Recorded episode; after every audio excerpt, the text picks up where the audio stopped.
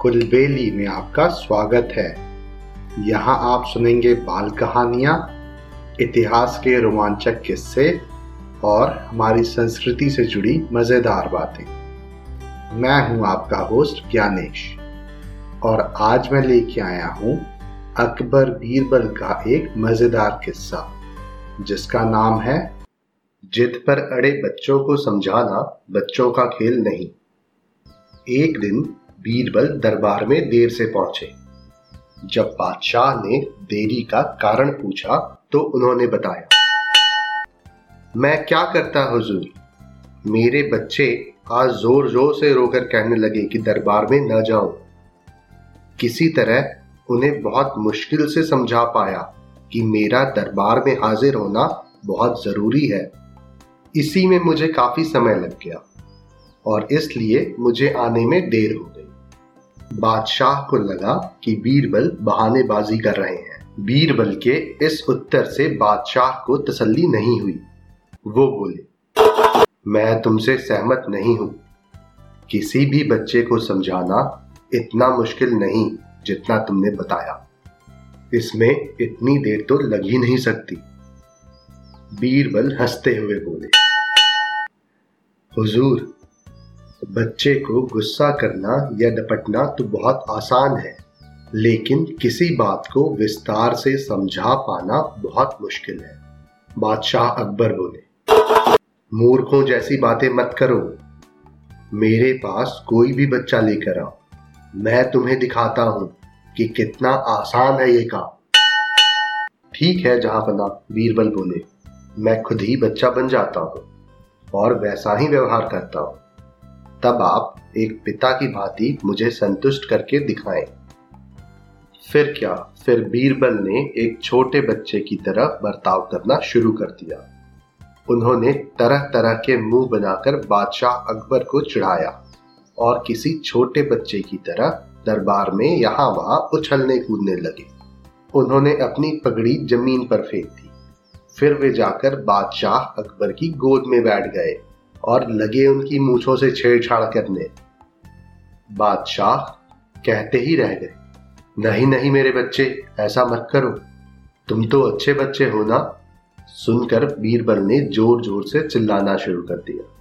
तब बादशाह ने कुछ मिठाइयाँ लाने का आदेश दिया, लेकिन बीरबल ज़ोर ज़ोर से चिल्लाते ही रहे। अब बादशाह परेशान हो गए, लेकिन उन्होंने धैर्य बनाए रखा। वो बोले बेटा, खिलौनों से खेलोगे? देखो कितने सुंदर खिलौने हैं।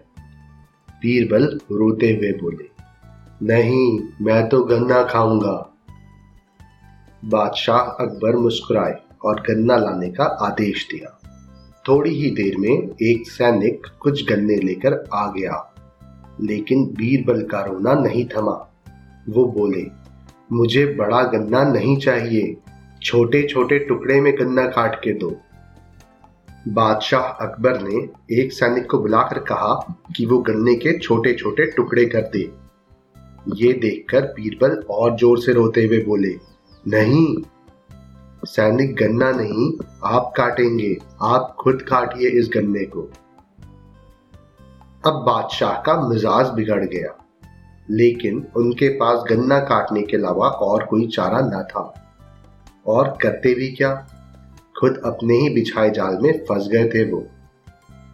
गन्ने के टुकड़े करने के बाद उन्हें बीरबल के सामने रखते हुए अकबर बोले, लो, इसे खा लो बेटा। अब बीरबल ने बच्चे की भांति मचलते हुए कहा, नहीं, मैं तो पूरा गन्ना खाऊँगा। बादशाह ने एक साबुत गन्ना उठाया और बीरबल को देते हुए बोले, लो, पूरा गन्ना खा लो। और रोना बंद करो। लेकिन बीरबल रोते हुए बोले, नहीं, मुझे तो इन छोटे छोटे टुकड़ों से ही साबुत गन्ना बना कर दो।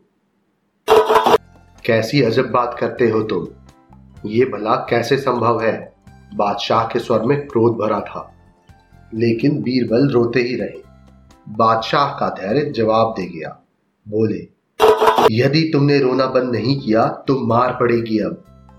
अब बच्चे का अभिनय करता बीरबल उठ खड़ा हुआ और हंसता हुआ बोला, नहीं नहीं, मुझे मत मारो हुजूर। अब आपको पता चला कि बच्चे की बेतुकी जिदों को शांत करना कितना मुश्किल काम है। अकबर बीरबल से सहमत हो गए और बोले हाँ ठीक कहते हो। रोते चिल्लाते जिद पर अड़े बच्चे को समझाना बच्चों का खेल नहीं।